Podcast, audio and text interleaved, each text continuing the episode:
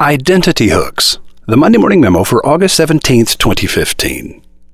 Branding, bonding with a hero or a company or any other imaginary character, is merely an entangling of identity hooks. We connect because we are alike. But where do we gather these identity hooks on which hang our self definitions? The music we listen to may not define who we are, but it's a damn good start. Jodi Picoult from the book Sing You Home. Our books and movies define us. What makes a library a reflection of its owner is not merely the choice of the titles themselves, but the mesh of associations implied in the choice. A keen observer might be able to tell who I am from a tattered copy of the poems of Blas de Otero, the number of volumes by Robert Louis Stevenson, the large section devoted to detective stories, the minuscule section devoted to literary theory, the fact that there is much Plato and very little Aristotle on my shelves. Every library is autobiographical.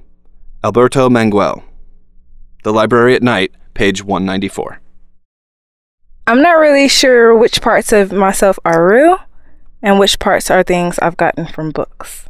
Beatrice Sparks from Go Ask Alice. Our imaginations define us. Perhaps it's impossible to wear an identity without becoming what you pretend to be. Orson Scott Card from Ender's Game. When you become the image of your own imagination, it's the most powerful thing you could ever do. RuPaul. Our relationships define us. Relationships take up energy. Letting go of them, psychiatrists theorize, entails mental work. When you lose someone you were close to, you have to reassess your picture of the world and your place in it. The more your identity was wrapped up with the deceased, the more difficult the loss. Meghan O'Rourke. People leave imprints on our lives, shaping who we become in much the same way that a symbol is pressed into the page of a book to tell you who it comes from. Dogs, however, leave paw prints on our lives and our souls, which are as unique as fingerprints in every way. Ashley Lorenzana. Our beliefs about God define us. Define yourself radically as one beloved by God. This is the true self. Every other identity is illusion. Brennan Manning from Abba's Child, The Cry of the Heart for Intimate Belonging. Our weaknesses define us. Do not free a camel of the burden of his hump. You may be freeing him from being a camel. G.K. Chesterton. Our choices define us. Identity was partly heritage, partly upbringing, but mostly the choices you make in life. Patricia Briggs from Cry Wolf. We are not defined by the family into which we are born, but the one we choose and create. We are not born, we become. Tori Spelling. We are what we love. We are the things, the people, the ideas we spend our days with. They center us, they drive us, they define us to our very core. Daisy Whitney, The Rivals. But what does this mean to a business? Branding is not merely about differentiating products. It's about striking emotional chords with consumers.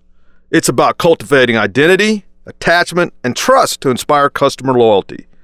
Chinese brands score low on attributes such as sophisticated, desirable, innovative, friendly, and trustworthy.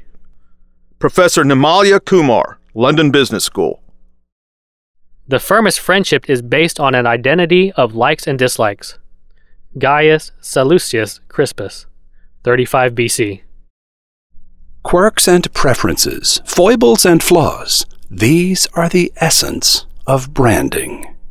They are the feathers and robes of a tribe.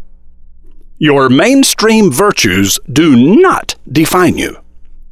Definitions like honest, family oriented, success driven, and caring blur you into the watery crowd. For which of us doesn't embrace these things? If you will stand on a surfboard and ride the waves, you must confess your uncommon characteristics.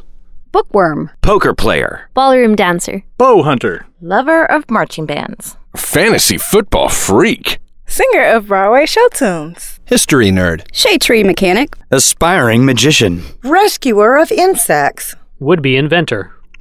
Your guilty pleasures are what people remember best about you. They add depth and dimension to your image. They are the identity hooks that entangle others. They are the feathers of your tribe. Wear them with pride. Roy H. Williams. Heidi Ganahl is the founder of Camp Bow Wow, which she grew from one doggy daycare center into the largest pet care franchise in North America with 3,500 employees and system wide sales of $71 million. Want to know how you can follow in her paw steps? Listen in as Heidi shares her favorite entrepreneurial treats with drooling reporter Rotbart at MoneyMorningRadio.com.